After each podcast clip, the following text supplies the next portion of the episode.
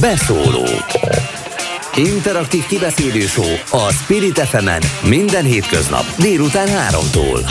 Várjuk hívásaikat a 0630 116 38 44-es nem emelt díjas telefonszámon. A mikrofonnál Lampi Ágnes. Nagyon kellemes szép délután kívánok mindenkinek, szeretettel köszöntöm Önöket. Három óra múlt négy perccel, ami annyit jelent, hogy kezdődik a mai beszóló, egészen öt óráig tart a műsor. Somodi Solymos Eszter, a mai műsor szerkesztője. Erzsébet királynőről, harmadik Károly királyról fogunk beszélgetni, mert hogy 96 éves korában elhunyt, második Erzsébet az Egyesült Királyság királynője, a történelem második leghosszabb ideig hatalmon lévő uralkodója és ahogy a szakértők fogalmaznak, a királynő halálával végleg lezárult Európa 20. századi történelme. És nagy kérdés, hogy mi következik most, milyen király lesz a következő uralkodó harmadik Károly, és egyáltalán mi következhet most a Nagy, Nagy-Britannia történetében és életében. Úgyhogy nagyon-nagyon sok mindent fogunk megbeszélni a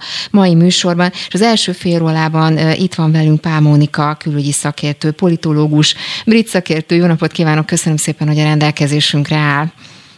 Jó napot kívánok, és köszöntöm a hallgatókat is. Kezdjük a gyász eseményeivel. Ugye 11 napos a gyász, és nagyon-nagyon komoly protokollt kell követni azzal kapcsolatban, hogy mikor, mi történik egész pontosan. A közvélemény egyébként már korábban megismerkedett, vagy megtudhatta, ugye az a London Bridge néven emlegetett akcióterv, ami aztán kiszivárgott. Ezzel kapcsolatban ugye ebben benne volt az, hogy hogy második Erzsébet halálát követően minek kell következni, és mi a menetrend. Úgyhogy vegyük ezeket végig. Pontosan ismert volt a London Bridge és az unikornis művelet, vagy inkább hadművelet, mert ez egy annyira komplex és hosszú folyamat, processzus. Most éppen Edinburghban van a koporsó, Holyrood House-ban, és szerdán tehát holnap után 14-én már a Buckinghamben lesz, a nép elhelyezheti a virágait, elköszönhet az uralkodótól, és azért jegyezzük meg, hogy már a beiktatott harmadik Károly vezeti azt a menetet, vagy ott van ő is Edinboróban. Reggel még Westminsterben volt, találkozott a Lordokháza és a képviselőház tagjaival, számos kormánytaggal, egy nagyon szép beszédet mondott, ami egy nagyon fontos beszéd, sokat fogják idézni, és tulajdonképpen a parlament és a korona 16. század óta meglévő, vagy 17. század óta meglévő kooperációját, együttműködését, az alkotmányos monarchiát említette, és azt az elkötelezettséget, hogy ők együtt fognak továbbra is munkálkodni a demokrácia, a parlamentáris demokrácia fenntartásán. Tehát Charlesnak vagy harmadik Károlynak uh-huh. nagyon sűrű programja van, tehát egyrészt ma délelőtt még Londonban volt, holnap, ma, ma már délután Edinboróban, holnap is utazik, végig látogatja tulajdonképpen a, ne, nemzeteket. Most Edinburgh, tehát Skócia, következik Észak-Írország, oda is ellátogat természetesen is Wales, és utána megint vissza Londonba, vasárnap lesz a hivatalos temetés, addigra vissza fog érkezni. Uh-huh. Ugye néztem én is a híradásokat, a képeket, hát azt látni, hogy ezrek, tízezrek követték második Erzsébet koporsójának útját.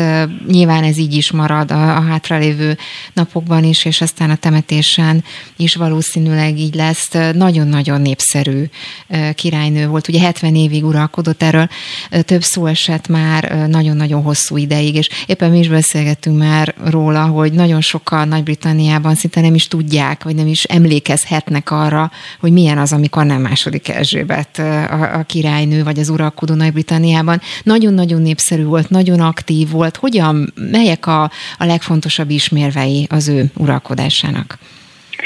Hát egyrészt a stabilitás, amit ez a 70 év garantált, és valóban az a történelmi emlékezet, aminek nem látjuk, hogy, hogy más volt. Tehát az emlékezet erre a 70 évre, hát ez, ez egy, egy óriási generáció, ami most eltűnik a, aminek a tagja volt, aminek a megtestesítője volt. Ezt úgy értelmezem, vagy úgy szeretném ezt sugalni, hogy, hogy ő egy láncolatban volt egy szem. Ugye akik már eltávoztak, azokhoz is köthető volt. Ő tartotta fel tulajdonképpen ez, az ő emlékezeteit is.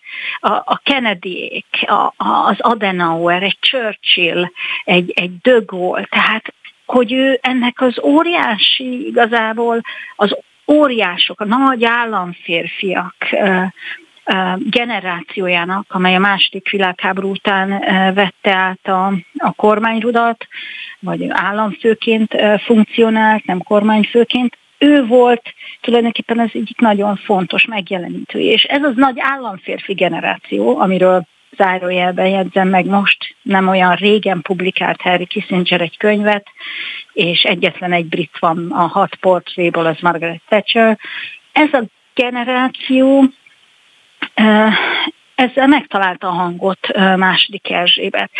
Valószínűleg mind a kettejüknek, mind a két oldalnak szüksége volt egymásra. Én úgy, úgy látom, hogy a politika is használta, az aktuál politika, az aktuális vezetők használták második Erzsébetet, és második Erzsébet is, hát tulajdonképpen jól járt ezzel a bizniszsel, hiszen egy fényűző, pompás udvart tudott fenntartani, tulajdonképpen egy anakronizmust, egy, egy konzervatív behemótot, ami nem illik egy 21. századi demokráciába igazán, ezek a privilégiumok, előjogok, az, hogy neki nem kellett jogosítvány, igaz, hogy nem is tudott szavazni, tehát egy csomó olyan privilégiummal rendelkezett, amely, amely nem illő hogy úgy fogalmazok, egy 21. század demokráciában.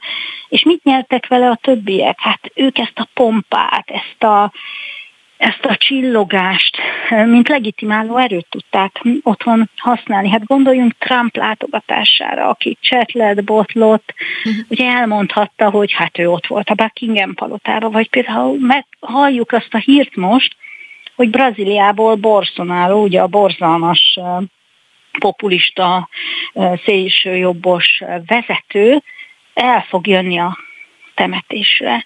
Természetesen azért, mert választások lesznek, természetes azért, mert valamilyen extra legitimációt szeretne az, hogy ő ott meg tud jelenni, mint egy elfogadott politikai vezető. Tehát, hogy ez egy kétoldalúan hasznos, win-win szituáció volt, ebből mindenki nyert, azt mondhatom, de én úgy gondolom, hogy bármennyire kritizáljuk a monarchiát, el kell tőle választani azt a szemét, aki tényleg feltétlen 80-85 százalékos elismertségnek örvendett.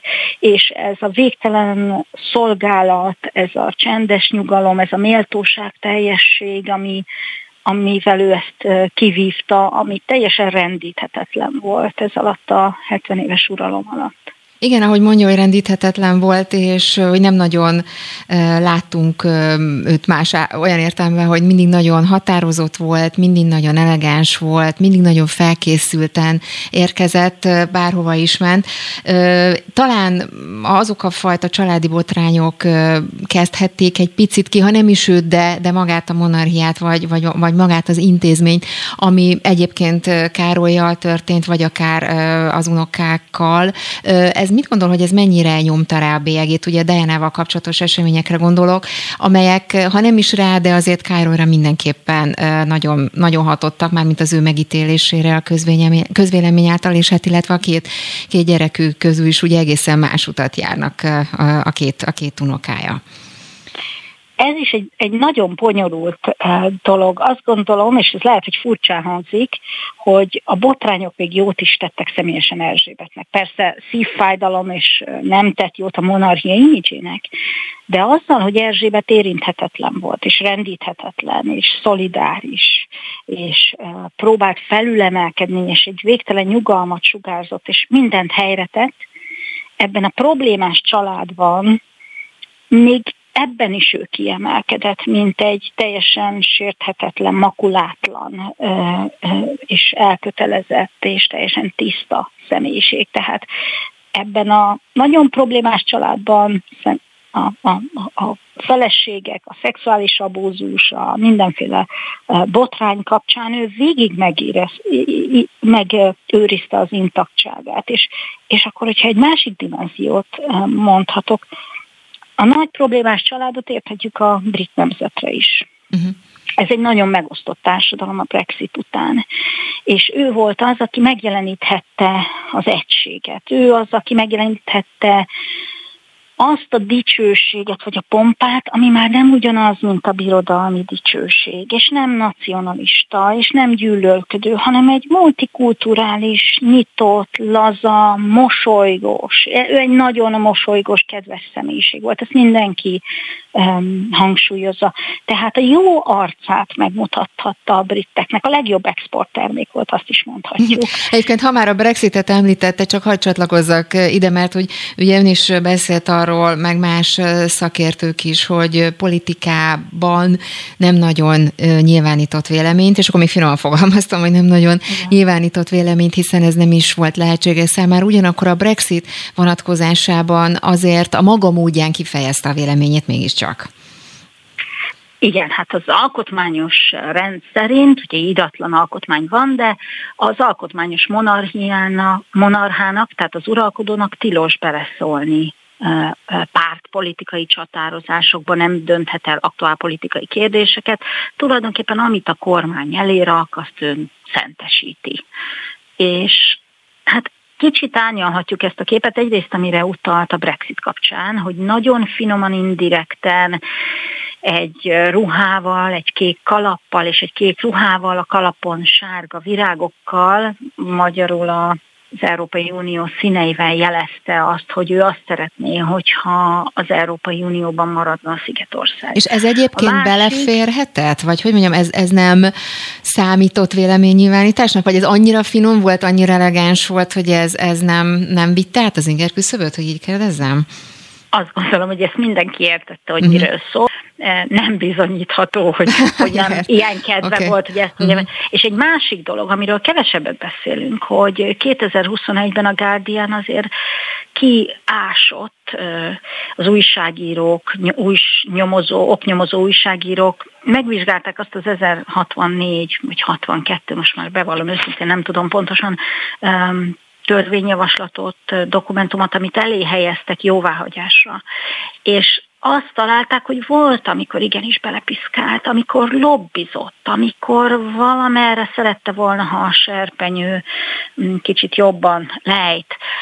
Magyarul azt szeretném mondani, hogy volt bizonyos beavatkozás, például amikor meg akarták adóztatni az ő birtokait, amikor az energia átállásról szólt egy törvény, amit neki is követnie kellett volna, hogy zöldesíti, vagy másfajta energiára állítja át a kastélyait. Tehát bizony volt ilyen, és bizony a, a, mostani uralkodónál, harmadik Károlynál is találtak olyat az újságírók, hogy nem volt teljesen szeplőtelen ember, és próbált például ő környezetvédelmi javaslatokat tenni. Őt úgy hívták ezeket a papírokat, hogy a fekete pók dokumentumok, vagy papers, ugye a Black Spider Papers, tehát hogy erre volt példa, ez egy határeset, ez is, hogy mennyire avatkozott be, de hivatalosan ő távol tartotta magát a napi pártpolitikai csatározásoktól, ahogy az ő tulajdonképpen szerepleírása vagy munkaköri leírása uh-huh. szólt, és ezért is örvendhetett, azt gondolom, nagyon magas népszerűségnek, mert nem merült el ebben a politikai mocsárban, sokszor mocsárban, amit a brit politika jelentett. Egyébként, ha már ezt említette, és politikai mocsáról beszélünk, akkor folytassuk is innen, mert hogy sokan azt jósolják, vagy azt, azt mondják, úgy látják, hogy máshogy fog uralkodni harmadik Károly, mert mint ehhez képest, amit ön is említett, mint második Erzsébet, mert hogy meg ráadásul ugye arról nem is beszélve, hogy hát szinte egész életében az uralkodásra készült, ugye most 73 éves, és most jutott el oda, hogy, hogy akkor tulajdonképpen trónra kerül, és ő a legidősebb új uralkodó a történelemben, úgyhogy biztos, hogy rengeteg tapasztalata is van, nyilván látta, nagyon sok mindent látott az udvar működéséből. Milyen uralkodó lesz ő? Más lesz nagyon, mint, mint második Erzsébet volt? A beszédében, a beiktatási beszédében is hangsúlyozta, hogy az édesanyja örökébe lép, tehát folytatja azt a hagyományt, és ő nagyon érzi, hogy ez elvárás vele szemben, hogy ne nyilvánuljon meg, és ezt meg is ígérte. Egy nem is olyan régen leforgatott interjúban is erre rákérdeztek, és hát mondjuk az nem valami elegánsan megfogalmazta, hogy de, hogy is, hát ha király leszek, erről szó sincs, tehát nem fogunk látni egy aktivista királyt ilyen szempontból, azt gondolom, aki, aki túllép a szerepkörén, hiszen nem léphet túl a szerepkörén, és az a nagy kérdés, hogy azok az ügyek, amiket ő felvállalt, ami nagyon fontosak voltak számára évtizedek óta, talán az elsőként Nagy-Britanniában a környezetvédelmet, vagy a klímatudatosságot, vagy a biodiverzifikációt, na, tehát a, a sokféle növényt, és a, igen. igen, igen, a zászlajára tűzte, hogy, hogy ezekből alábbad-e, vagy maradnak ezek az alapítványok, vagy nem, amelyek ezt képviselték. Ez egy nagy kérdés, de azt gondolom, hogy politikai szerepet kizárt, hogy ő fog viselni. Ő egy nagyon liberális, nyitott, a fiatalokat, az eleseteket támogató király, és ez a szociális érzék, ami az édesanyjában is megvolt, én azt remélem, és azt gondolom, hogy maradni fog, és erre nagyon nagy szükség is lesz ebben a, a rémes időben az ukrán háború és az energiaválság árnyékában. Egyébként a felesége Kamilla szerepe mennyiben változik meg, és őt tulajdonképpen ilyen értelemben királynő ként, vagy királynőként funkcionál majd, hogy így fogalmazzak? Tehát ugyanazt a szerepet töltheti be az ő oldalán? Hát ő a konzort lett, ugye az, igen. ami hát ez a, a hivatalos titulus, vagy igen. a csatolt rész. Igen, hát ez a jó szolgálati szerep, a, a szociális és mindenféle jótékonysági ügyeknek a képviselete, az azt hiszem, hogy ugyanúgy megmarad. Ő nagyon sokat járt például mm, valamilyen fogyatékossággal élő fiatalok, idősebbeket meglátogatni, tehát nagyon nagy szerepe volt idáig is abban, hogy, hogy méltó társa legyen a Velszi hercegnek. Azt gondolom, neki is volt ideje és van annyi tapasztalata, hogy teljesen belenő ebbe a szerepbe. Most már nem elutasított, mint Igen, épp ezt akartam tizede. kérdezni, hogy mennyire fogadták Igen. el ebben a szerepben. Azt gondolom, most hogy már... most már elfogadták. Igen, volt idő a briteknek megemészteni, hogy nem lesz uh, Diana-juk, uh, aki, aki királyné. Azt gondolom, hogy ahogy idősödött uh, ez a házas pár, és ahogy látták, hogy egy tulajdonképpen nagyon komoly és tartalmas közéleti szerepet játszanak, a, a britek a szívükbe fogadták, vagy legalábbis elfogadták őket. Azt gondolom, hogy nincs az az extra csillogás, és az a mély szeretet, ami Erzsébetnek járt, de lesz a királynak ideje arra, hogy bizonyítsa azt, hogy, hogy méltó. Örököse lett az édesanyjának. Milyen volt Károlynak az úgymond bemutatkozás, most idézőjelbe tettem, ugye amikor találkozott az új miniszterelnökkel, Liz Trusstal, itt ugye idézték, hogy milyen mondatokat mondott, hogy hogy viselkedett, ugye, hogy úgy fogalmazott, hogy eljött a pillanat, amitől úgy sejtem olyan sokan köztük velem is rettegtek, ugye ezt, ezt idézték harmadik Károlytól itt a, a kamerák tanúsága szerint, legalábbis ezt mondta a miniszterelnöknek. Ezek a mondatok, ezek hogyan csapódtak le, vagy csapódhatnak le mondjuk a közvéleményben? Hát ez egy nagyon nehéz szerep most. Tehát egyszerre gyászolni, ahogy ő fogazott az mamát, az anyukámat, ugye a hivatalos szövegbe is azt mondja, hogy a királynő is úgy is megszólalt a jubileumi ünnepségen, hogy a mamit vesztettem el. Ugye az unoká is azt mondja, hogy ő egy nagymamát vesztett el.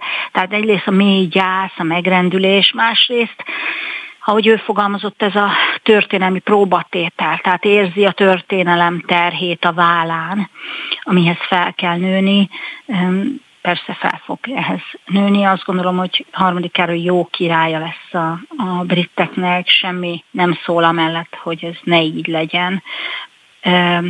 Az egy kérdés, hogy, hogy a, a tulajdonképpen a konzervatív kormányjal a megbeszélései hogy folynak. Valószínűleg, ahogy a mimikájából is látszott egy aláírás, ő, nem tud annyira jól még pókerarcot vágni a a, a sajtó előtt. Ez a bizonyos töltőtól még...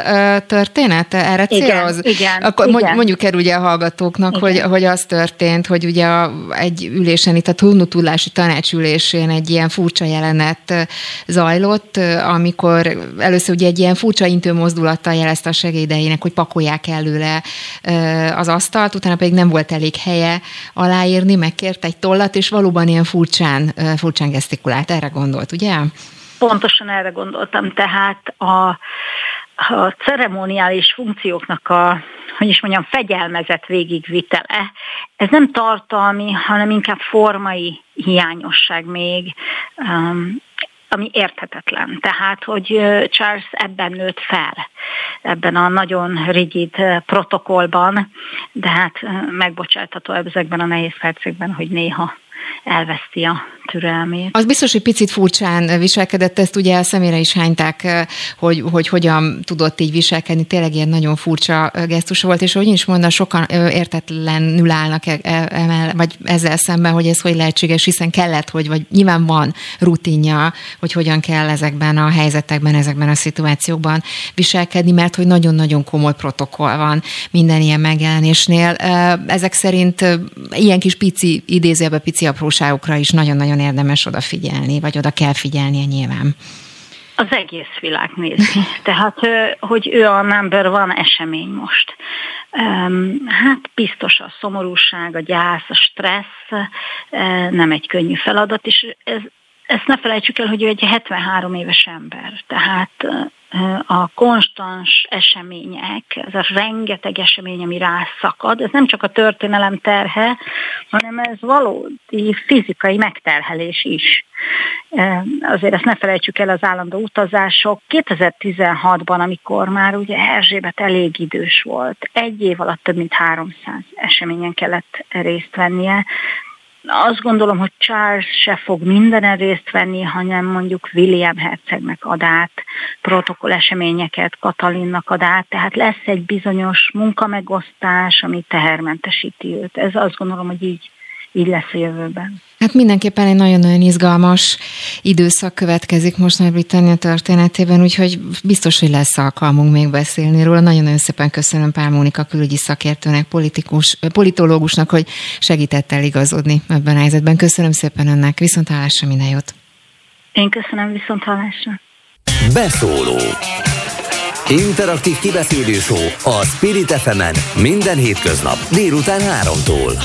Várjuk hívásaikat a 0630 116 38 44-es nem emelt díjas telefonszámon. A mikrofonnál Lampi Ágnes. Folytatjuk már is a beszólót, és a mai témánk eh, Nagy-Britannia, illetve az a helyzet, ami második Erzsébet halála után kialakult, illetve ennek is egy különleges szempontjával, különleges aspektusával folytatjuk még hozzá azzal, hogy hogyan alakult át, vagy hogyan módosul például a brit királycsalád jelenléte a közösségi médiában, mert ha hiszik, ha nem, eh, ennek a helyzetnek erre is, eh, vagy ennek a helyzetnek erre is hatása, hatása van, és erről fogunk beszélgetni Polgár Péterrel, a Brightly kommunikációs ügynökség üzletfejlesztési igazgatójával, a Magyar PR Szövetség elnökségi tagjával. Jó napot kívánok!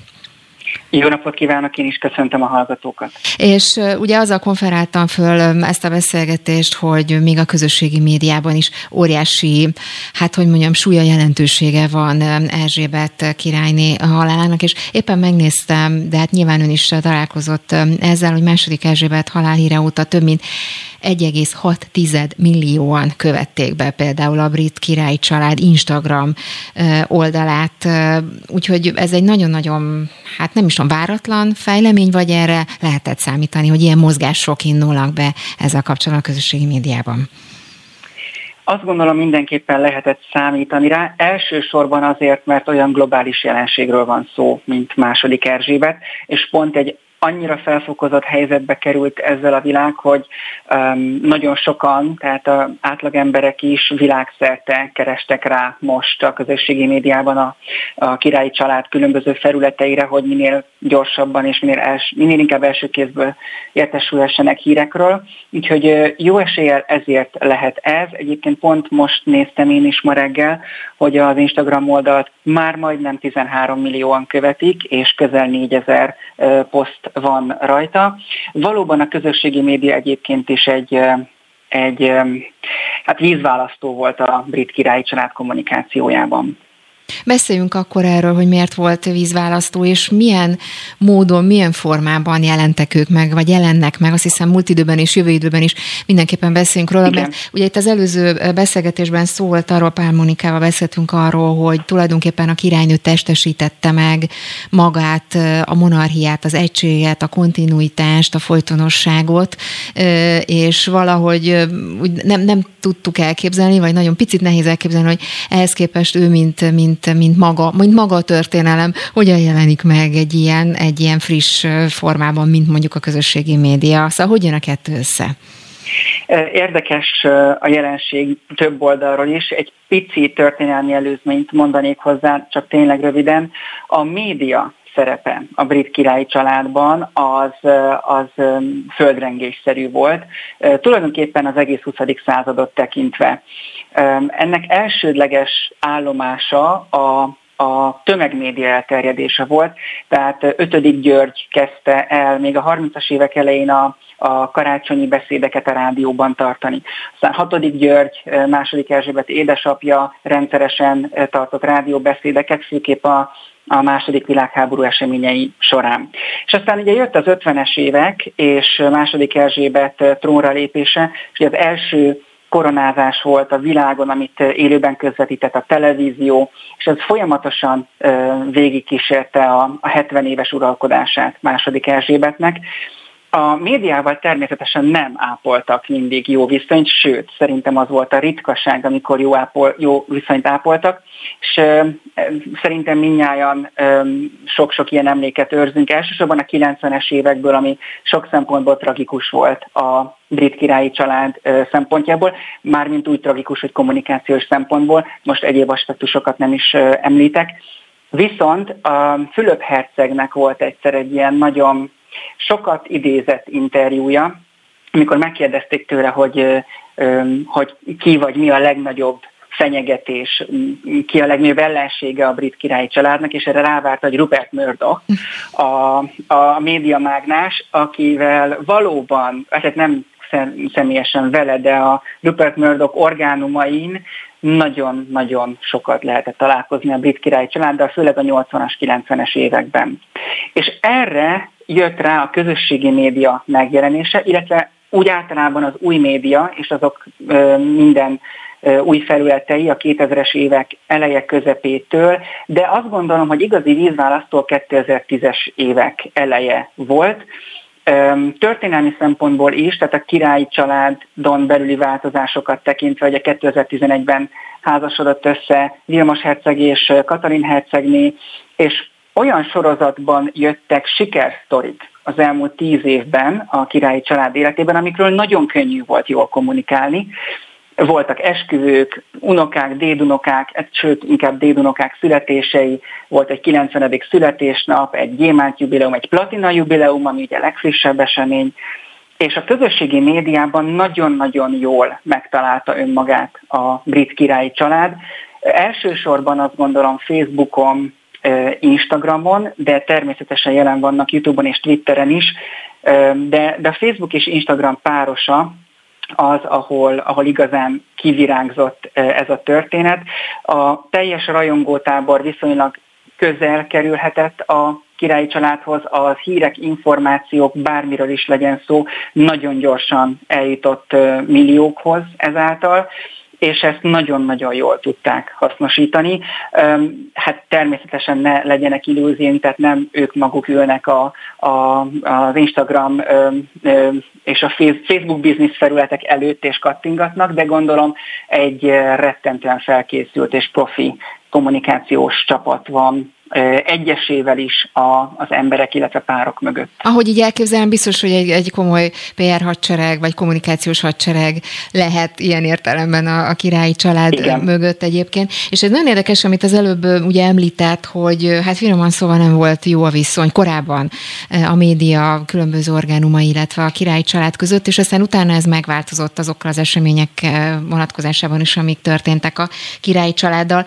Ez azt jelenti, hogy elvált a kettő, tehát hogy a közösségi médiában egyfajta más típusú kommunikációt tud a királyi család tehát véghez vinni, vagy másféleképpen tud kommunikálni, mint egyébként a sajtóban, mert azok a fajta, hát mondjuk ki botrányok, amelyek egyébként voltak, végülis mostanában is voltak, tehát azért azok benne voltak a pakliban nem olyan régen is.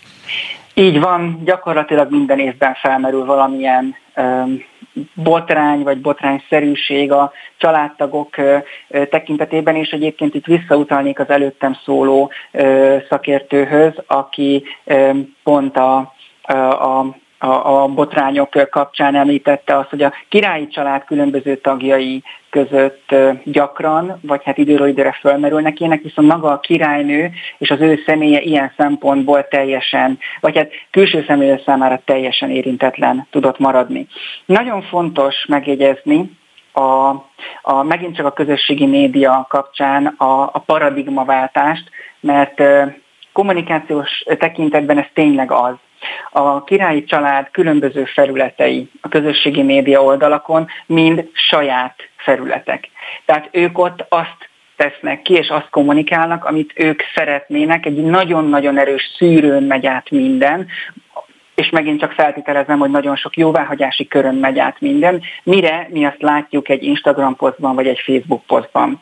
Tehát elég jól meg lehet szűrni az ő oldal, oldalukról, hogy mi kerül ki a nyilvánosság elé. Egyébként, a, még, igen? igen? Nyugodtan, nyugodtan folytassuk. Még a, még a a média egyéb felületei, tehát amik akik közvetítik a híreket, tipikusan ugye különböző sajtótermékek, akár print, akár online, illetve a televíziók, ők, ők saját maguk teszik ki a híreket, ők, nekik egy teljesen más szűrőjük van, akár egy oknyomozó újságírói történettel is másképp bánnak, mint mint maga a család, és pont egyébként ez vezet el oda, hogy mennyire, mennyire működik a brit királyi család vállalati márkaként ezeken a felületeken, és ez is például egy remek analógia ezzel kapcsolatban. Egyébként, ha már botrányokról beszéltünk, akkor ön hogy látja, hogy ezeket a botrányokat, mert hogy ön is mondta, tényleg azért minden évben jutott egy-egy nagyobb vagy húzósabb ügy a sajtónak, vagy akár a bulvár sajtónak, hogy hogy látja, hogy ha esetleg példákkal alá is tudja támasztani, hogy hogyan tudta kezelni ez a, ezeket a helyzeteket, akár az adott személy, akire a botrány vonatkozott, vagy akár maga a család, vagy akár Erzsébet királynő személye mennyiben tudta tompítani ezeket a botrányokat, szóval hogy kezelte összességében ezeket a botrányokat a család? Azt gondolom, ez egy nagyon összetett kérdés, és nem biztos, hogy most minden aspektusát fel tudjuk tárni. Ugye botrány és botrány között óriási különbségek vannak. Tehát legutóbb például, amikor a Karib térségbe, a Platina Jubileum kapcsán a Karib térségbe látogatott Edvard Herceg és Zsófia Hercegné, vagy Vilmos Herceg és Katalin Hercegné, akkor ott voltak olyan megnyilvánulások, olyan ceremoniális hát nem bakiknak nevezném, de, de félreértések, amik, amik nem tetszést váltottak ki mondjuk a jamaikai vagy a dominikai népkörében és ezeket viszonylag jól lehetett kezelni, bár nem gondolom, hogy ilyen nagy nyilvánosság előtt történtek volna a kezelések. És van mondjuk a botrányoknak a túloldala, amikből szerencsére azért kevesebb jut, bár tényleg évente azért látunk ilyeneket, ez tipikusan a legutóbbi ilyen volt András Jorki herceg ügye, Jeffrey Epstein-nel kapcsolatos ügyei miatt. Hát ezt, ezt láttuk, hogy hogy kezelte a királyi család, mármint annak a kommunikációja nagyon határozottan. Gyakorlatilag ez egy amputáció volt, ha fogalmazhatunk így. Tehát konkrétan kiment több olyan hír, olyan megnyilvánulás. Nagyon röviden, tényleg csak néhány mondatról beszélünk, ahol kijelentették, hogy András Jorki herceg visszavonul a hivatalos ügyeitől, visszaadja minden viselt katonai címét, jótékonysági pártfogoltjainak a az ügyét is másoknak fogja átadni. Tehát megjelent az, hogy ő, mint mint a királyi család dolgozó tagja, ugye őket jelölik az HRH, His Royal Highness, vagy, his, vagy Her Royal Highness megnevezéssel, ő ettől visszavonult. És ezt elég erősen kommunikálta a, a, a királyi udvartartás is. Mhm.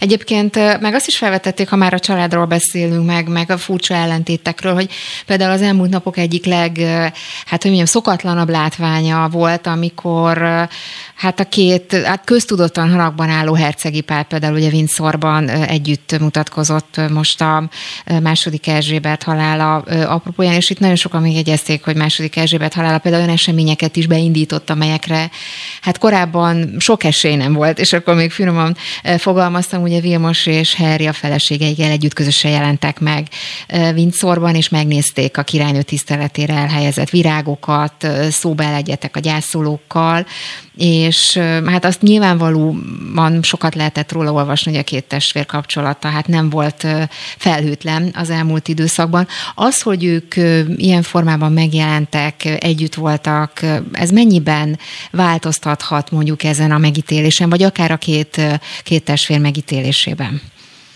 Ugye, ami a kérdés vonatkozik, a sokkal inkább egy belső, családi, személyes történet, illetve hogy ők hogyan alakítják most, és fogják alakítani a saját kapcsolatukat, ami természetesen kihat a, a királyi család jövőjére, mert ö, valóban olyan pozícióban vannak. Amit én ebből kidomborítanék, és hogyha megengedi, akkor inkább a kommunikációs ö, aspektusra ö, fókuszálnék, az az, hogy nem példanélküli, hogy ez a négy ember együtt sétál egymás mellett.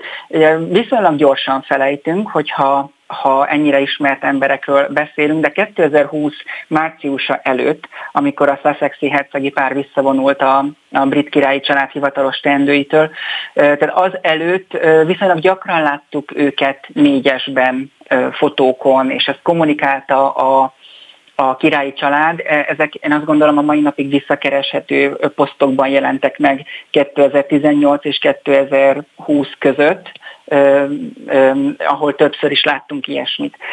A, a megítélésük nyilván elég széles skálán mozog, főleg Harry Herceg és Megán Hercegné tekintetében. Gondolok itt az elmúlt egy-másfél év történéseire, az, az, hogy ők visszavonultak, és saját életet, saját anyagi biztonságot építenek az Egyesült Államokban, és ezt hogyan teszik, és hogyan nyilvánulnak meg különböző médiafelületeken, vagy különböző beszélgetés műsorokban.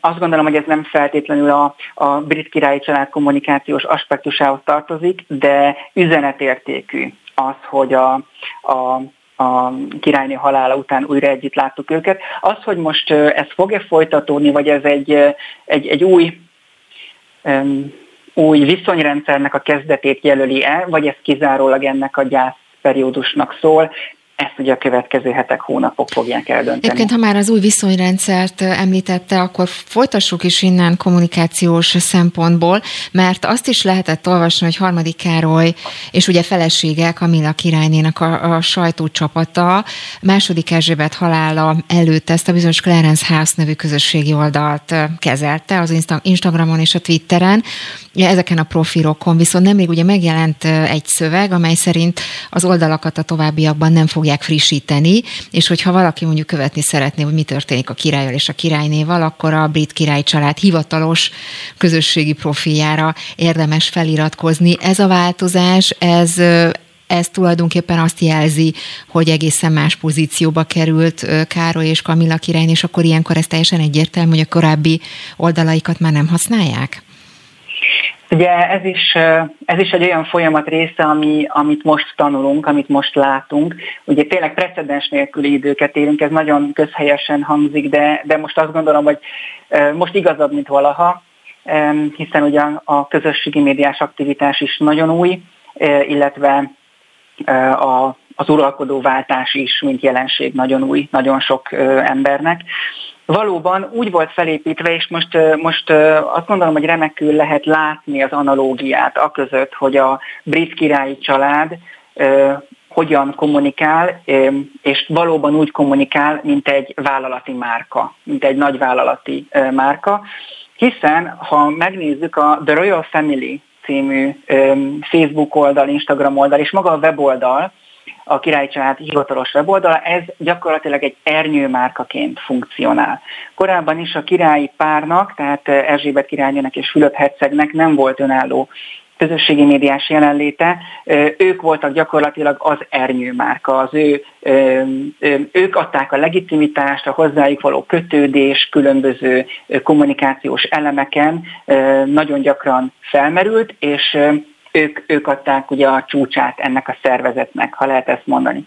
És voltak almárkák benne, ez például az egyik ilyen a, a Clarence House, ami ugye a korábbi Velszi herceg, tehát Károly herceg és Kamilla hercegnének a, a saját Instagram oldala volt, ahol valóban, ahogy ön is mondja Ágnes, most bejelentették, hogy már nem frissül tovább ez az oldal, tehát gyakorlatilag leállították és archívvá tették, azt a folyamatot lehet látni, hogy az Ernyő márkába integrálják gyakorlatilag a Royal Family-be a mindenkori uralkodót és a hozzá kötődő ügyeket, tehát nem külön fog megjelenni a király és a királyné különböző, kommunik- különböző aktivitásának a kommunikációja, hanem ugye az Ernyő márkában. És nagyon érdekes ugyanitt, hogy a The Duke and Duchess of Cambridge, tehát a a Vilmos herceg és Katalin hercegné oldala azonnal nevet váltott már szeptember 9-én, amikor harmadik Károly király első beszédében bejelentette, hogy Vilmos herceget Velszi herceggé teszi, és azonnal nevet váltott az Instagram oldal. Ugye korábban egyébként Kensington Palace néven futott, mint a hivatalos londoni rezidenciája Vilmosnak és Katalinnak, majd átváltott a Duke and Duchess of Cambridge névre, és most pedig a Prince and Princess of Wales néven fut az Instagram oldal. És még egy érdekesség, bár ez nem az aktualitásokhoz tartozik, a Sussex Royal című Instagram oldal, amit meg ugye 2020 márciusában állítottak le, Harry Herceg és Megán Hercegné saját felülete volt ez, Nyilván ugye nem lehetett feltétlenül összhangba hozni azt, hogy ők visszavonultak a hivatalos teendőittől, és fenn is tartsák ezt az oldalt. Úgyhogy valóban olyan időket élünk, hogy gyakorlatilag nap mint nap változik a, a közösségi médiás jelenlét, és még egy érdekesség, hogy Vilmos herceg és Katalin hercegné oldalát követik a legtöbben egyébként, lassan 14,5 millió követőjük van, és a és több mint 2500 posztot lehet látni Instagramon. Uh-huh. Az mindenképpen látszik meg, hogy ön is, önnel is végigbeszéltük, hogy nagyon-nagyon tudatos ez a közösségi médiás jelenlét, Igen. és nagyon-nagyon eltervezett, semmit, semmit nem bíznak a véletlenre, hogy, így, hogy így fogalmazok. Ehhez képest például az új királynak a, a megítélése, tehát a harmadik Károly királynak a megítélése a korábbi botrányok, problémák miatt mennyire, hogy mondjam, mennyire mire számít, és hogyan ön szakemberként hogy látja például, hogy hogyan lehet javítani, módosítani, fejleszteni, tovább lépni a királyi család PR-jét, vagy akár a kommunikációját tekintve? Um, nagyon összetett a kérdés, de köszönöm szépen. Um, Károly királlyal kezdeném. Tehát a, a, a 80-as évek közepétől a 2000-es évig, évek elejéig a a médiával való viszonya, illetve a, a, a, az ő megjelenítése különböző kommunikációs elemekben hát nagyon problémás volt és kihívásokkal küzdött. Természetesen ennek nagyon sok aspektusa van. Ő maga is tehetett erről nyilván különböző megszólalásaival, megnyilvánulásaival, az előző házasságának a kezelésével, és a többi. Azt gondolom, hogy 2005 óta, 2005-ben házasodott össze Kamila királyné és Károly király. 2005 óta, az elmúlt 17 évben annyira tudatos és pontos és patika mérlegen mért kommunikációt vittek a Clarence House oldalán is, de egyébként az azt megelőző időkben is, 2005 és mert 2005 után szerintem legalább egy tíz év eltelt, mire felállt a Clarence House Instagram oldal, de, de egy nagyon-nagyon tudatosan felépített PR aktivitást látunk a, a pár mögött, és azt gondolom, hogy ez nagyon sokat hatott egészen a mai napig. Tehát természetes, hogy, hogy a, a 2005-öt megelőző 20 évet nem lehetett, nem is lehet eltörölni vagy kitörölni az emberek fejéből, de a közvélemény formálása az nagyon-nagyon jól és szépen látszik. És ennek a legjobb példája egyébként Kamilla királyné esete a közvéleménykutatások szerint is gyakorlatilag megduplázódott az ő támogatottsága az elmúlt 15-17 évben, és azt gondolom, hogy ők egy olyan helyzetben érkeztek meg ebbe a pozícióba, ami, ami már egy nagyon jó, kommunikációs szempontból is jól előkészített helyzetet mutat, és, és ezért azt se felejtjük el, hogy velük most akár kedvelik őket, akár nem, mégiscsak egy olyan helyzetbe kerültek, ami egy alapszimpátiát kivált az emberekből. És az lesz a kérdés, hogy ezt az alapszimpátiát hogyan fejlesztik tovább, hogyan tudják ezt úgy, úgy ápolni ezt a kertet, ha lehet ezzel a metaforával élni, hogy, hogy ez aztán tényleg virágba boruljon, és, és uh-huh. uralkodói minőségben is tudjanak ezzel élni. Akkor csak egy kérdés így a végére, egy, egy, egy kis színes harmadik Károlyról. Biztos látta, hogy ugye elment a Tudlási Tanácsnak az ülésére, és ott volt. Ugye ez volt az első alkalom, hogy ilyen szintű ceremóniát, mármint harmadik Károlyként ugye élőben közvetített a tévés. Volt két furcsa pillanata. Először ugye egy ilyen furcsa intő mozdulattal jelezte a segédeinek, hogy pakolják le előle az asztalt, mert hogy nem, nem, nem fért el, és aztán utána pedig hát egy finom, ilyen furcsa grimasszal fejezte ki azt, hogy több helyre van szüksége, meg tollat is kért, és ezt sokan azt mondták, hogy hát ez nem volt a legszerencsésebb. A közösségi médiát aztán elöntötte az ezzel kapcsolatos, ezzel kapcsolatos híradás és posztok és vélemények és egyebek. Például egy ilyen típusú gesztus, ez mennyire segíthet ezt az imidzset fölépíteni, vagy akár egy picit visszalépni benne? Igen, ez egy kétélű fegyver. Egyrészt mutat egy emberi oldalt. Tehát, hogy hiába ő a a, az új uralkodó, ő mégiscsak egy emberi lény, és uh, ahogy az előttem szóló szakértő is mondta, egy, egy, egy nagyon erős stressz helyzetben van most ő. Nem csak őt figyeli az egész világ, de gyászolja a napokkal ezelőtt elhunyt édesanyját, és még ezt sorolhatnánk. Tehát nagyon nagy a teher, aminek az, ezekben a pillanatokban meg kell felelni, és, és valóban hát ő egy emberi lény, és neki is vannak emberi pillanatai. Ez egyrészt kiválthat uh, uh, szimpátiát, uh, de antipatikus gondolatokat is válthat ki emberekből.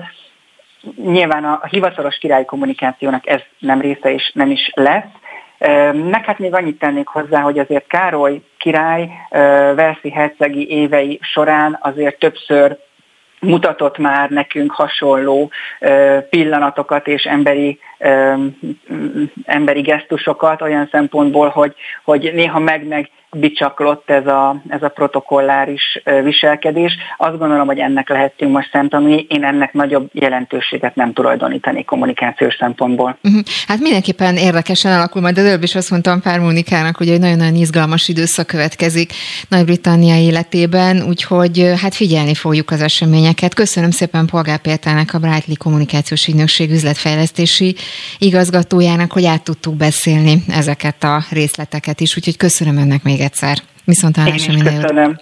Viszont hallásra. Beszóló. Interaktív kibeszélő a Spirit fm minden hétköznap délután 3-tól. Várjuk hívásaikat a 0630 116 38 44-es nem emelt díjas telefonszámon. A mikrofonnál Lampi Ágnes. Folytatjuk már is a mai beszólót a szerkesztő Somodi Solmos Eszter, és itt van velünk telefonon Görögi Vaja protokoll szakértő. Jó napot kívánok! Jó napot kívánok! Ugye arról beszélgettünk a műsor első felében, hogy vajon második Erzsébet halála után mi ilyen szakasz, mi következik most Nagy-Britannia történetében, de ugye még most következik majd a temetés, és erről nagyon-nagyon sokat írtak, hogy ez egy rendkívül komoly és előre eltelvezett protokoll alapján zajlik. Tulajdonképpen minden pillanat előre megtervezett ebben a tekintetben. Ön hogy látja, hogy melyek a legfontosabb protokoll szabályok most egy ilyen szomorú esemény kapcsán? Hát ami a szertartást illeti, annak valóban a protokoll rendjét már évekkel ezelőtt leírták, maga Erzsébet királynő is annak idején jóvá hagyta, tehát itt nincs semmiféle lehetőség arra, hogy valaki improvizáljon, tehát hogy meg percre mikor mi fog történni. É, tehát, és azt is el, el tudom képzelni, akit meghívnak a Westminster apátságba a temetésre, hogy ők megkapják előre írásban, hogy ott mit kell viselni, és mikor mit kell csinálni, tehát ők nagyon vigyáznak arra, hogy a protokoll ceremónia szerűen zaj, folyjon. Igen, tehát tulajdonképpen minden perc, minden percet elterveznek előre, mert ugye itt most Igen. tényleg azt látjuk, hogy, hogy hogy ugye hogyan viszik Erzsébet királyné koporsóját, honnan, hova érkezik. Most azt... éppen Skóciában, igen, igen, igen, most viszik a, igen, a Skót katedrálisba, elbúcsú, elbúcsú, elbúcsúzanak tőle, onnan fogják aztán repülővel elhozni Londonba, ott először a Buckingham palotában, utána pedig a Westminster Hallba, tehát az, a parlament épületében rabatalozzák föl, ahol több napig lesz, tehát ott lehet részvételt nyilvánítani annak, aki akar. Hát gondolom azért lesz valami biztonsági intézkedés, de oda végül is akárki mehet, és a hétfőn fogják onnan átvinni a Westminster apátságba, ami egy 1600, körülbelül 1600 ember fér be, tehát akárki oda már nem megy be, oda meghívás alapon fognak részt venni az emberek, tehát a királyi család, a királyi rokonság, a nemzetközö, nemzetközösség országainak államfői és a meghívott egyéb államfők is, tehát ott egy nagyon szigorú rendszerint történik a meghívás. Uh-huh. És a, a tömeg egyébként meg a templom előtt fog nyilván majd várni. És akkor bent az, hogy kivehet például részt egy ilyen eseményen, ott hogyan, mit kell viselni, hogyan kell viselkedni, ezt ennek is megvannak a maga szabályai? Persze, hát ahogy olvastuk, hogy Novák Katalin elnök azt, hogy már Igen. megkaptam meghívót, tehát meghívó alapján lehet menni, tehát akárki nem mehet be, és a meghívóban ö, ö, szoktak adni öltözködési tanácsot, tehát nem, en, hát kérjük sötétől, vagy valami ilyesmit írnak rá, tehát erre, erre ők vigyáznak, hogy, hogy egységesen, bár ilyenkor minden józan illető ember eleve sötétben megy, tehát föl nem merül, hogy bármi színes ruhát fölvennének, és hogy mikor mit kell csinálni, vagy a meghívóhoz küldték el, vagy pedig a templomban az apátságba érkezéskor osztják ki a ceremónia rendet, tehát hogy mikor kell fölállni, leülni, mikor mit kell csinálni, azt megkapják előre. Uh-huh. Mi a feladata például egy ilyen ceremónián, vagy arról lehet-e bármit tudni, hogy kinek milyen feladata lesz? Gondolok itt harmadik Károlyra, vagy a család más tagjaira, hogy kinek milyen szerepe vagy feladata lesz?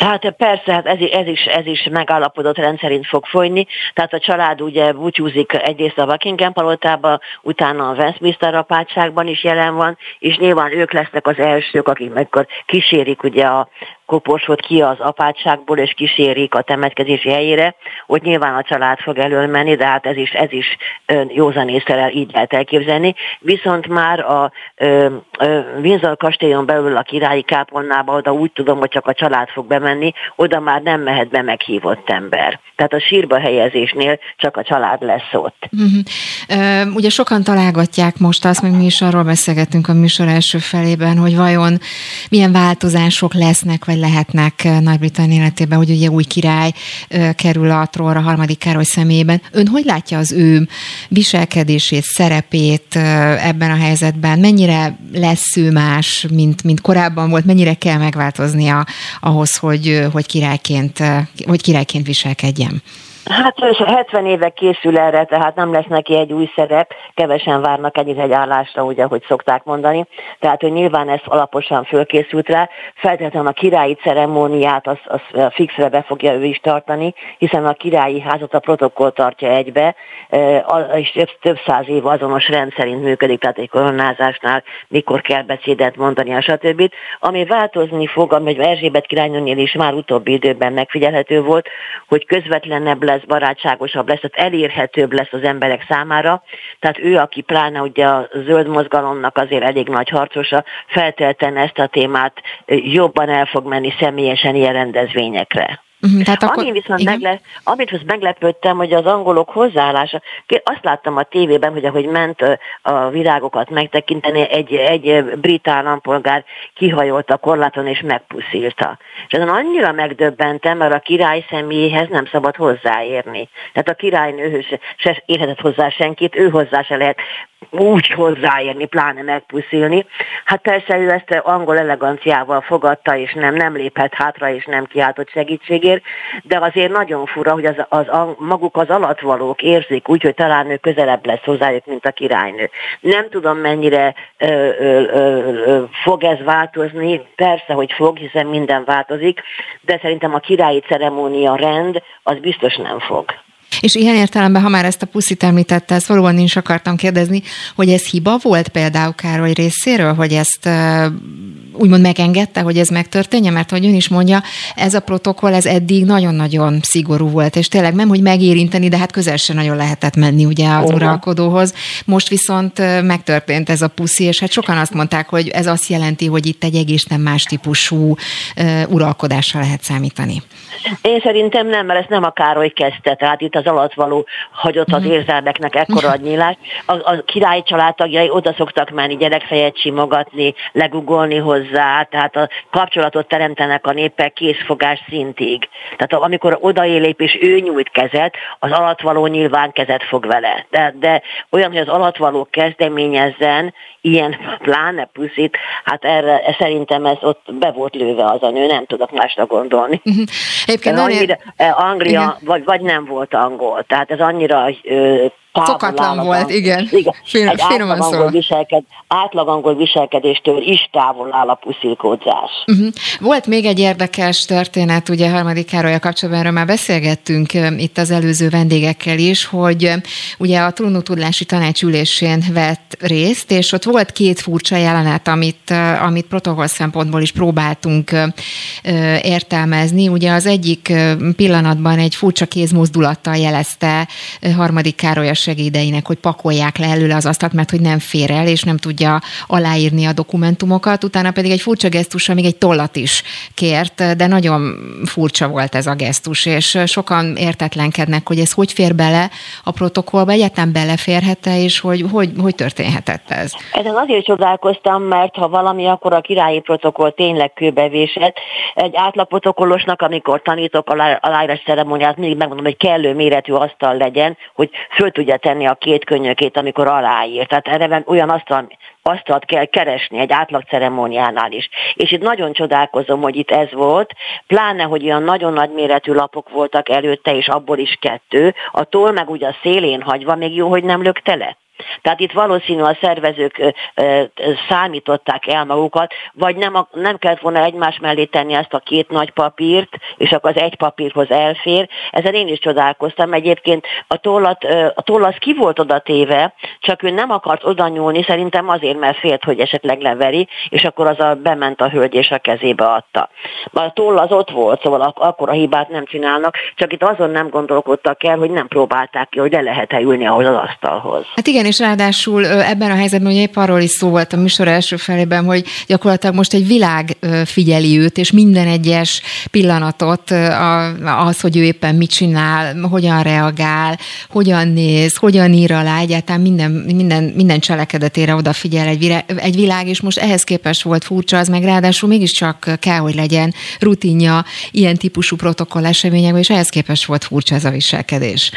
Furcsa volt, azért volt furcsa, mert emberi emberi volt. Tehát az, hogy figyelj, már nem férek el. Tehát ez volt a gesztusában, persze egy, nem, nyilván nem ilyen szavakkal tette ő ezt szóvá, de ö, nem, ami a jó volt benne, hogy nem azt választotta, hogy mellé görnyedve a két könyökét az elekához szorítva, csak hogy odaírja, ő szeretett, szerette volna ezt szépen elegánsan megcsinálni, és nem fért el. Tehát itt szerintem, aki, aki az egész berendezte, ott valamit elrontott. És ő ezt, mondjuk Erzsébet királynő az simán tolerálta volna, és aláírja még összehozott karokkal is.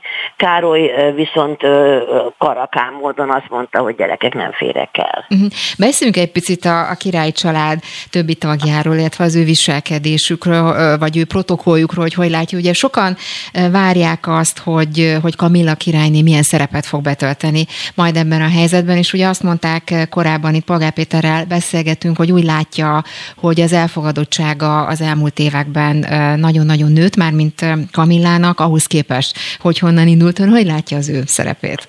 Na most én a királyné nevet azt azért nem szeretem neki adni, mert a királyné, valakinek a né, tehát mit tudom én, Kovács Pálné, királyné, akkor az, az ugye a hitves. De e, e, királyné esetében ez egy megkoronázott rangot jelentene, és ő nem lesz megkoronázva, tehát ő királyi hitves tulajdonképpen. Persze becenévnek lehet adni neki azt, hogy királynő, de ő a királyi hitves hivatalosan, és a jótékony, jótékonyságban fog mozogni feltehetően, ahogy, ahogy a Erzsébet királynő férje is zömmel ilyen, ilyen területek, területeken tudott mozogni, tehát neki különösebb funkciója nem lesz. Azt én is érzékeltem, és Angliában élő barátaim is mesélik, hogy elfogadták, hogy hát ez van. De az, hogy nem lesz király, királyné, tehát koronás fő, az azért egy megelégedettség annak is, aki egyébként nem nagyon szerette. És akkor ugye beszéljünk még a két, két fiúról, mert hogy itt sokan felvetették azt, hogy az elmúlt napokban az egyik legszokatlanabb vagy legfurcsább látvány volt az, hogy a két haragban álló hercegi pár ugye Vincorban mégiscsak együtt jelent meg, és azt mondták itt sokan, hogy a második Erzsébet halál olyan eseményeket is beindított, vagy beindíthatott, amelyekre korábban talán nem lehetett számítani. Sőt, voltak, akik úgy fogalmaztak, hogy egész elképzelhetetlennek tűntek, mert hogy Vilmos és Harry ugye a feleségeikkel együtt közösen jelentek meg Windsorban, megtekintették a királynő tiszteletére elhelyezett virágukat, szóba elegyedtek gyászolókkal, és hogy hát azt is lehetett tudni, hogy az elmúlt időszakban a két két testvér kapcsolata hát eléggé problémás volt, problematikus volt. Az, hogy ők így megjelentek, ennek milyen hát hogy mondjam, me, me, mekkora változást idézhet elő, mondjuk így a király család én, én szerintem egy átlag családnál is egy gyászesemény, egy temetés összehozza a rokonságot, még hogyha közben haragba is voltak. Tehát ez maga az esemény, hogy a nagymama meghalt, ez önmagában összehozza a családot. Hogy aztán nyilván ilyenkor viselkedni kell, tehát nyilván akkor együtt mennek le megnézni a világokat, tehát ebben nem volt semmi különös, szerintem ez teljesen kézenfekvő, hogy utána a kapcsolat kapcsolatuk milyen lesz, azt viszont nem tudom. De a gyász napján nyilván nem fognak haragot mutatni egymás iránt. Azért ugye arról voltak hírek, hogy, hogy Károly azt kérte Megentől, hogy ne jöjjön el, vagy ne vegyen részt ezeken az eseményeken. Ugye erről nem, is lehetett nem, olvasni. Nem, nem. Nem, ez nem így volt, hanem amikor, amikor ö, Skóciában a királynő meghaldoklott, akkor kérte, hogy, hogy az halálos ágyához nem menjen oda, de oda nem ment oda Katalin se. Tehát oda uh-huh. csak, az, csak a két fiú ment. Ott kérték, hogy ne legyen, ne legyen ott a halálos ágyánál, de ezt meg azért értem meg, mert ott a szűk család volt csak ott. Uh-huh. Tehát akkor ez ilyen értelemben bele, belefér ebbe a fajta Persze, ez belefér, belefér, igen. Uh-huh. Igen, és azóta egyébként folyamatosan látjuk megent is, tehát nem lett eltiltva, de oda a halálos ágyához csak, a, csak az unokák mentek, igen. Van még egy érdekesség, ezt is most um, olvastam, hogy a szervező vezetők a temetéssel kapcsolatban azt kérték a világ vezetőitől, vezető politikusaitól, hogy senki ne érkezzen magángéppel Londonba, hanem hogy vegyenek jegyet valamelyik menetrend szerinti kereskedelmi járatra. Ez azért elég érdekes kezdeményezés, ez hogy látja?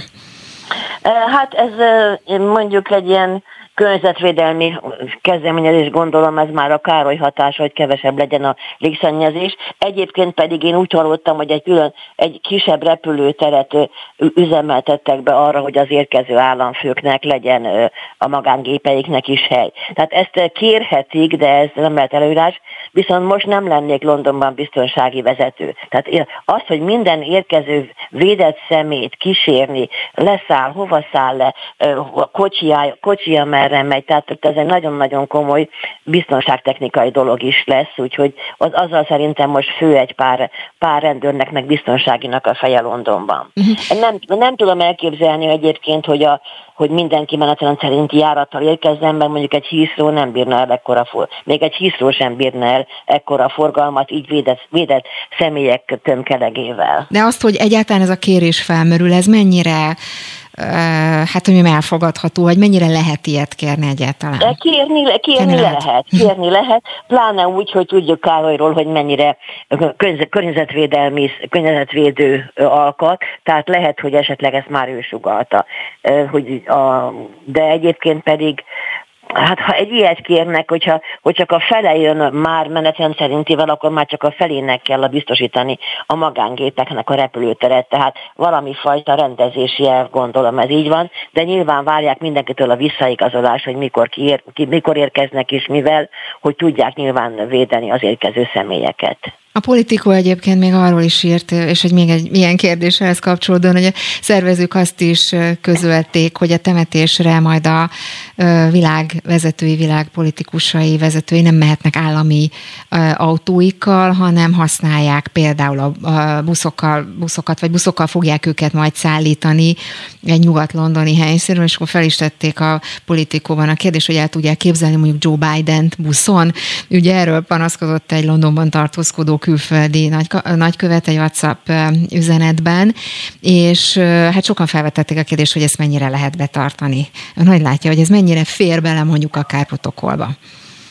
Hát ha ezt kérik, akkor a protokollba bele kell, hogy férjen, hogyha uh-huh. ezt kérik, de ugyanis a, a, el tudom képzelni, az lehet a gond, hogy ugye hát ott, ott 150-200 államvezető minimum lenne, ezek mindannyian gépkocsi sorral érkeznének oda az apátság elé, az egész London megbénulna. Tehát feltehetően, hogy, hogy ö, ö, ilyen, hát nyilván nem egy ilyen hetes busz méretű busszal, hanem valami elegánsabb busszal összegyűjtve viszik oda őket, pontosan amiatt, hogy gördülékenyebben menjen, mert ennyi embert megérkeztetni időpontra, azt ne, technikailag nem lehet. Mert akkor valakinek már ott kell lennie fél órával korábban, hogy a többi is odaférjen a kocsi sorával. Uh-huh.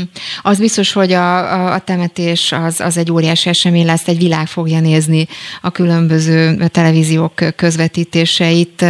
Mit gondol, hogy egyáltalán hányan nézhetik ezt, vagy nem is tudom, hogy kérdezem, hogy milyen, milyen eseményhez hasonlítható ez nagyságrendjét tekintve? Hát szerintem az e-, e-, egész világon fogják nézni, úgy, mint Diana esküvőjét, tehát ez biztos, hogy óriási nézettség lesz az egész világon, és, és Londonban is biztos, hogy rengetegen lesznek, hiszen a nemzetközösség országaiból nem csak az államfők mennek ilyenkor, hanem nyilván más vezetők is, vagy csak sima állampolgárok is a tiszteletüket tenni, tehát szerintem London dugik tere lesz. Uh-huh. Az is kérdés persze, hogy már így félig meddig beszéltünk róla, hogy mi alapján döntik el, hogy mondjuk mely ország vezetőit hívják meg. Ezt hogy, hogy mi alapján döntenek? Ezt erről hát lehet tudni? A nemzetközösség tagjait az biztos, hogy meghívják, az egyértelmű, az, az önmagában 32 ország, és akkor utána pedig a államok vezetőit, aki, ah, ahol szerintem Erzsébet királynő megfordult, azok az országokból biztos, hogy meghívják az államfőket.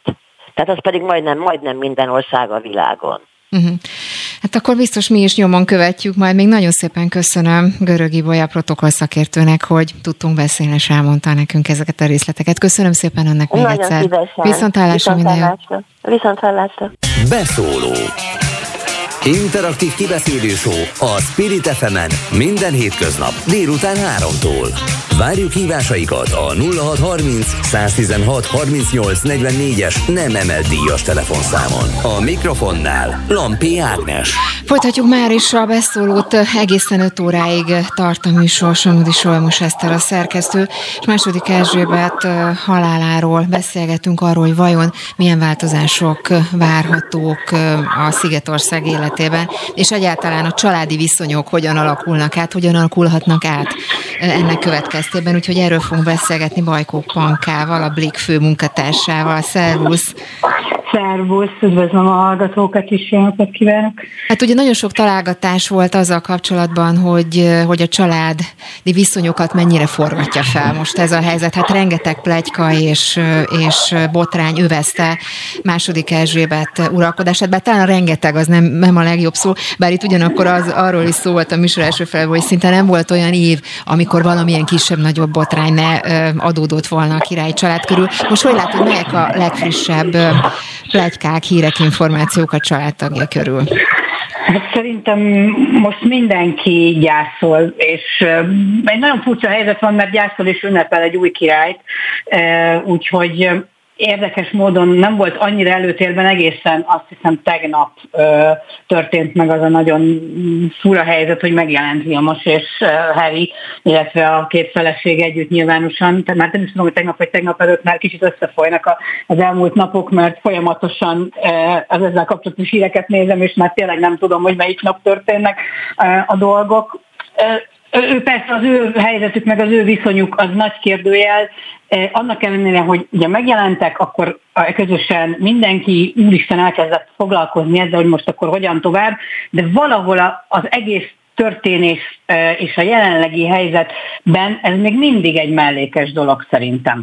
Mm, én azt látom, persze hosszú távon ez egy érdekes helyzet lesz, hogy mi fog történni, de most mindenki annyira még a gyászára koncentrál, illetve arra, hogy, hogy van egy új királyuk, hogy szerintem a brit bulvárlapokon kívül egyelőre az emberek úgy nem foglalkoznak bővebben azzal, hogy mi fog történni. Uh-huh. Majd, amikor mondjuk megtörtént a temetés, uh-huh. és, és, és aztán mi lesz. Az biztos, hogy a beszédben, amit a Károly, harmadik Károly mondott az első beszédében, ő ott béke, ott, őt, ő, én a saját olvasatomban azt gondolom, hogy ő ott békejobbot nyújtott, és, és, és ezt a helyzetet, ami kialakult, ezt nyilvánosan elfogadta. Ugye azt mondta, hogy szeretettel gondol Helire és a feleségére, akik építik tovább az életüket a tengeren túlon. Ugye ez hangzott el a beszédben. Elég egyértelművé lett téve, hogy a Harryék maradnak ott, Neil most pedig egyel följebb lépett, Verszi herceg lett trónörökös. Igen, sokan próbálják, hogy te is mondod, találgatni azt, hogy vajon mennyire simíthatja el a korábbi ellentéteket eh, most eh, ez a helyzet. Az, hogy ugye együtt jelentek meg, azért erről voltak eh, visszajelzések, meg sokan Igen. hogy mondjam, meg, megjegyezték azért, hogy, hogy egyszerre vagy egyszerre jelentek meg. Én egyetértek egyébként az Ibolyával, hallgattam a műsort az elmúlt szegmensben, és, és maximálisan egyetértek vele hogy ebben a helyzetben nem lehetett másképpen tenni. Ez egy gyászoló család, a, a, akik ráadásul nyilvánosság előtt élnek évtizedek, évszázadok óta, ugye az internet meg ez az óriási világszintű nyilvánosság előtt évtizedek óta, azért itt értelmes emberekről van szó, nem tehették meg hogy ne együtt jelenjenek meg. Ugye először arról szóltak a hírek, hogy ez az egész a Károly parancsára történt. Ma reggel, vagy tegnap este már arról, hogy igazából a Vilmos küldött egy SMS-t a Herének, hogy ezt együtt kellene csinálniuk.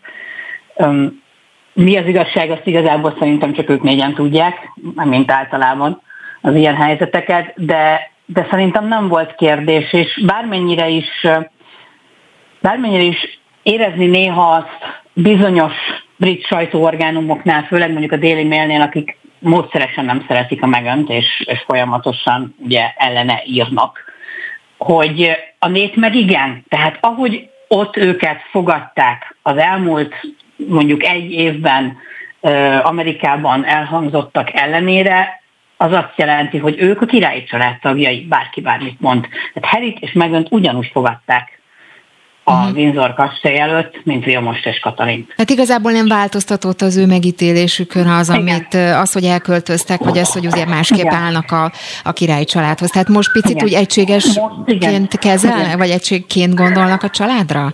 Igen, igen, az, azt nem szabad elfelejteni, hogy Harry, én azt gondolom a britek szíve csücske. És ő azért hogy csinált durva dolgokat, hogy tett durva dolgokat a fiatalon, ismerjük a történeteket, voltak a, a, az ivászatos balhéi, a, a jelmez, volt ott azért egy-két olyan dolog, ami, ami miatt megorolhattak volna rá. És, és őt szeretik, őt nagyon szeretik. A, a, Megan, szerintem őt is szeretik, mert a Harry felesége.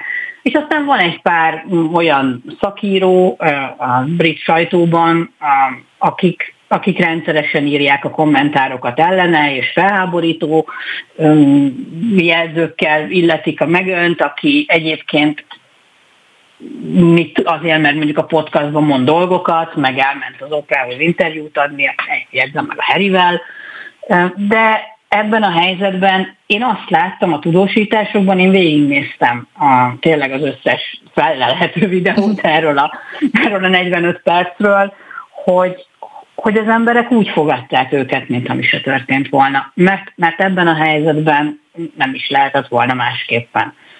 Uh-huh. Ők nagyon, nagyon különleges a megítélése a, a, a királyi családnak Nagy-Britániában egyébként szerintem, mert hogy, mert hogy igen, király, meg nemesek, meg uralkodókról beszélünk, de azért egy demokráciában, és, és ez a, ez a hol utáljuk, hol szeretjük, ebben az esetben most mindenki szereti őket, mindenki ott van, most éppen megy az élő közvetítés a BBC-n is, meg a CNN is a, a skót um, szertartásról, az emlékező szertartásról, és ott is, amíg átvitték a, a kastélyból, a katedrálisba a koporsót, úgyhogy gyalog követte a négy testvér, a király ugye és a három az Anna és a két, két herceg.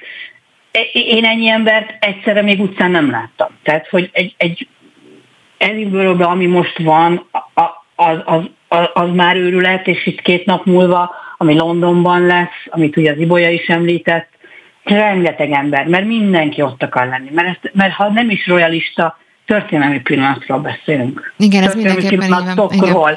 Beszélünk. Történelemről beszélünk.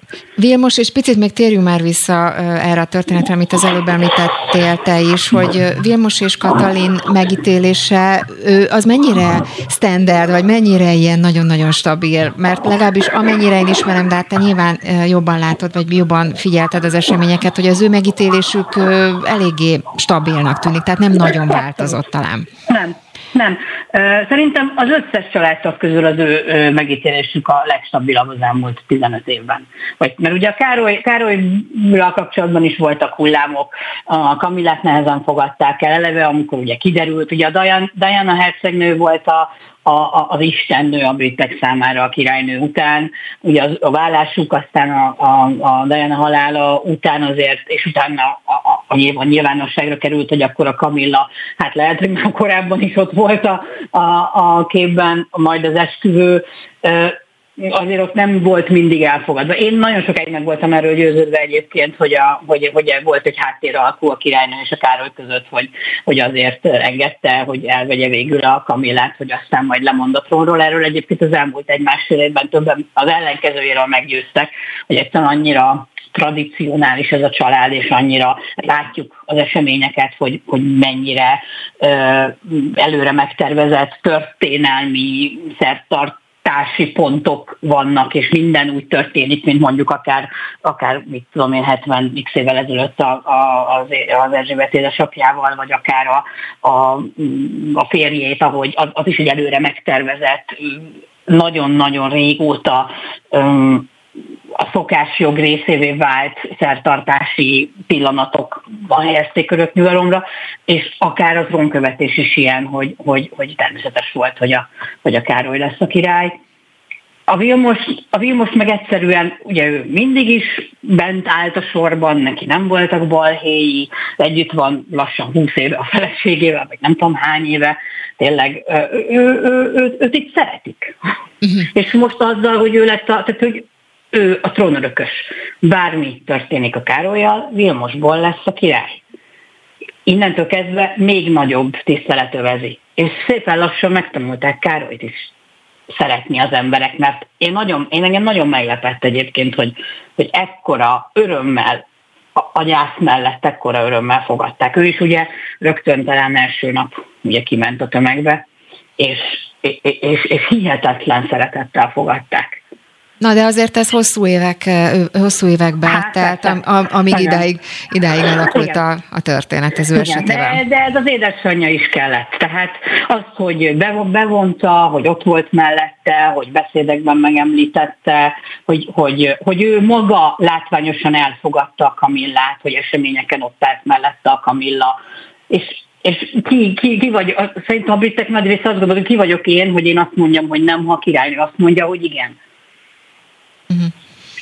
Ilyen értelemben mondjuk az biztos, hogy második Erzsébet személy, ugye nagyon-nagyon sokáig volt a trón, 70 évig hát, volt igen. a trónon elképesztően hosszú idő, rengeteg minden történt, hát maga a történelem, ugye, abszolút, a, amit abszolút. ő, ő, véget, véget, vagy végigélt, és az ő megítélése viszont alapvetően is nagyon-nagyon-nagyon pozitív minden tekintetben, ugye itt ezt mindenki külön kiemeli, hogy nagyon-nagyon szerették, és nagyon szeretik még most is Erzsébet királynőt. Az ő megítélése viszont teljesen egyértelmű, ugye? Te hogy látod? Abszolút. Abszolút. A francia elnök mondott az elmúlt napokban egy beszédet, részletnyilvánítás, és, és ő mondott egy, egy zseniális mondatot a britekhez címezve, hogy önöknek második Erzsébet volt a királynőjük, nekünk meg ő volt a királynő. És én azt gondolom, hogy ez tényleg így van, hogy nálunk, nálunk is mióta nincs királyság, ugye, és egy csomó országban, ahol, ahol, ahol Amerikában, ahol, ahol ezt, hogy királyság, ezzel nem tudnak mit kezdeni, hogy nemesek és királyi család, és, és mégis ott is imádják, tisztelik, szeretik. Nincs olyan ország szerintem, talán Észak-Koreát kivéve, ahol, ahol, ahol nem tudnak róla valószínű, de hogy, hogy nincs olyan ország ezen a földön, aki, akinek valamilyen véleménye, vagy valamilyen, valamilyen arany, ha csak nem, akkor a, a pasztelszínű ruhái, meg, a, meg a, az aranyos mosolya, meg a kis fekete kis teskája, vagy, a, vagy, vagy valami olyan, olyan történés, mert ott volt. De biztos vagyok benne, hogyha mondjuk az elmúlt tíz évben eljött volna Magyarországra, mert amikor legutoljára itt volt, akkor még nem, nem is voltam újságíró, meg nem voltam ennyire képben ezzel a dologgal, biztos, hogy ott lettem volna az első sorban, és nem csak azért, mert a Britnél dolgozom, mint újságíró, hanem emberileg érdekel, és hogy megnéztem volna közelről. Életemben először Londonban jártam, az első utam a Buckingham palotához vezetett. Nem volt kérdés, hogy oda megyek először. Igen, ez biztos, hogy meghatározó ebből a szempontból. Egyébként mit tippelsz, hogy látod, hogy, hogy majd a temetés után, és hogyha újra visszaállni egy picit a régi kerékvágásába, akkor lesznek még botrányok, testvér problémák, botrányok a jövőben? Megindulhat mondjuk még a, a, a veszekedés, esetleg lesznek problémák a jövőben? Hogy látod, vagy, vagy azért elcsitulnak ezek az ellentétek? Hát azt gondolom, hogy ugye azt, az nem tudom, olvastam most a napokban, hogy, hogy ugye azt mm, a közleményben, vagy a, a, a szóvivője által azt nyilatkozta Harry, hogy ő a temetés után még pár napig itt marad, éppen ezért ugye a 19-én lesz ugye jövő hétfőn, és hogy még utána itt marad egy pár napot, egy hetet, pont próbálják most kitalálni, hogy lehet, hogy a, a, a Lily Best és az Archie-t áthozzák Amerikából, tehát hogy, mert hogy úgy, hogy már egy, az Erzsébet halál előtt is már egy hete nem tartózkodtak Amerikában, és lassan tényleg három hét, hétig nem fogják a gyerekeiket látni, és hogy most szó van arról, hogy eljönnek. Egy elhozza a Megan anyja a két gyereket. Ez is lehet egy olyan lépés, amikor egy picit így család egyesítenek, én azt gondolom, hogy bár amennyit láttunk abból a két gyerekből, az, azok annyira cukik, hogy azok szerintem a, a, a Katalin anyai szívét abszolút meghatják. Szerintem azért ez nem annyira drasztikus. Én, én a háttérben szerintem az a két gyerek beszél egymással, már hogy a Vilmos és a Harry. Én nem gondolom, hogy ők nem beszélnek egymással mm, nem, egyszerűen nem, nem tudom elképzelni, hogy két testvér ne kommunikáljon bármilyen szinten én azért modern világot élünk, én azt is el tudom képzelni, hogy van egy ilyen csoport messenger, vagy nem tudom, üzenet, ahol így mondjuk az unokatestvérek beszélnek egymással. A, a, e, e, ezt nem tudom elképzelni, hogy ne kommunikáljanak. Az biztos, hogy a herék vissza fognak menni. Ő, ők, ők abszolút ott képzelik el az életüket, ezt ugye Harry többször megmagyarázta, hogy ők miért léptek ki ebből. Ő nem fog visszajönni mindenféle királyi feladatokat, a királyi család kiemelt tagja továbbra sem szeretne lenni. Ők abszolút ott képzelik el az életüket, szerintem nagyon élvezik azt a fajta szabadságot, ami, ami ahhoz képest, amit Nagy-Britanniában megéltek Amerikában, megvan nekik. A Megan nem fog letenni a podcastjáról, nem fog letenni arról, hogy előbb-utóbb majd elmenjen a Jimmy Kimmel show mondott le talán, vagy Jimmy Fallon valamelyiket a kettő közül, pont emiatt el fog menni. Ő, ő, ők élvezik azt az életet kint, Ebből majd lesz, lesznek tüzek itthon, de, de azt már, hogy úgy itthon, vagy Nagy-Britániában, de azt gondolom, hogy, hogy, hogy talán most az elkövetkezendő napokban egy picit jobban behatárolják, le fognak ülni, beszélni. Én azt gondolom, hogy, hogy a Károly is le fog ülni a két fiúval beszélni, és mit nem, nem mint király, hanem mint az édesapjuk. Uh-huh. És valahogy valamennyire meg fogják azokat a határokat húzni, hogy akár a heriek meddig menjenek el, vagy mehetnek el az őszinteségükkel kint Amerikában. Aztán meglátjuk, hogy megtörténik-e valóban a kérés, vagy nem. Mhm. Még egy utolsó kérdés ugye a végére, és itt meg is kérdeztem a, a mai műsorban már másoktól is, hogy ők hogy látták eh, Károlynak azt a, a, a ezzel a bizonyos tollal, meg az asztallal kapcsolatos történetét. Nem tudom, biztos te is nézted, ugye igen, volt ez a bizonyos utolás. Te hogy látod, hogy ott, ott mi történt? És ugye azt mondta Görög Ibolya, hogy hát ő is csak egy ember, és vele is történhet ilyesmi. Igen. De a másik oldalon meg mégiscsak ott van, hogy azért óriási rutinja van, hát rengeteg ilyen eseményen vett részt, és mégis picit esetlenül viselkedett ebben a helyzetben. Nyilván egy órási trauma van mögötte, nyilván meg lehet ezt érteni. Szóval te hogy látod, hogy ez, ez mennyire számít egy ilyen típus, vagy miről árulkodik egy ilyen viselkedés, egy ilyen helyzet? Én, én, hogy mondjam, egy, tényleg egy szerencsétlen szituáció volt, nem lett ott végig gondolva. Azért ez egy nagy, bármennyire is készül már, már Károly erre a szerepre, évek óta azért hirtelen jött. Hát kedden még konkrétan az Erzsébet fogadta az új miniszterelnök asszonyt, és az Erzsébet királynő senki nem gondolta, hogy csütörtökön arról fog szólni a világ este, hogy meghalt a királynő. Tehát azért, azért egy nagyon gyorsan történő, hirtelen tragédia volt az Erzsébet királynő halála, Egyszerűen szerintem ott valaki nem, nem gondolták végig, egyszerűen egy esetlen szitu volt. Ő, őnek is szerintem ezerfele van, van a, vannak a gondolatai. Hát szerencsétlennek tényleg egy jó, szerintem egy jót sírni nem tudott még, mert hogy, mert hogy szinte rögtön azonnal történnek a dolgok. Másnap meg meghal az édesanyja délután, másnap neki már a beszédet kell mondani a tévében. Szóval, hogy, hogy ezek azért, azért ez, ez kegyetlen szerintem egy kicsit, ami egyrészt érthető, hát hiszen ez, a, ez az ő szerepük, meg ez az ő dolguk, de közben egyszerűen szerintem csak, csak fáradt, meg nem aludt napok óta rendesen, gyászolja az anyját, e, és közben, közben azért most esetlen neki igazán. Hát megbocsátható ez a... Ha, szerintem ez a... egy szerencsétlen bugyuta közjáték volt. Ő is hülye reagált, ő a, igazából az, aki oda bekészítette a dolgokat, azt se gondolta végig. Két, két apró emberi hiba, én szerintem ez nem olyan nagy, nagy tragédia, mint ahogy ezt sokan Azért abban biztos vagyok, hogy a következő eseményt picit jobban átgondol gondolják és megtervezik, hogy hova, hogy, hogy rendezik el az asztalt és hova teszik a tollat. Vajkó Pankának, a Blik főmunkatársának köszönöm szépen, hogy tudtunk beszélni, és elmondtad De nekünk mindezt. Köszönöm szépen minden jót, szia! Én is köszönöm, szervusz, viszontlátás! És ennyi fért a, a mai beszólóba. Köszönöm szépen a figyelmüket. A mai szerkesztő Somodi Sajmos Eszter volt neki is. Köszönöm a, a segítséget. Holnap is lesz beszóló, a szokásos időben három órakor kezdődik. Akkor is mi várjuk majd önöket Eszterrel. Köszönöm szépen a figyelmüket, Lampi Ágnes hallották.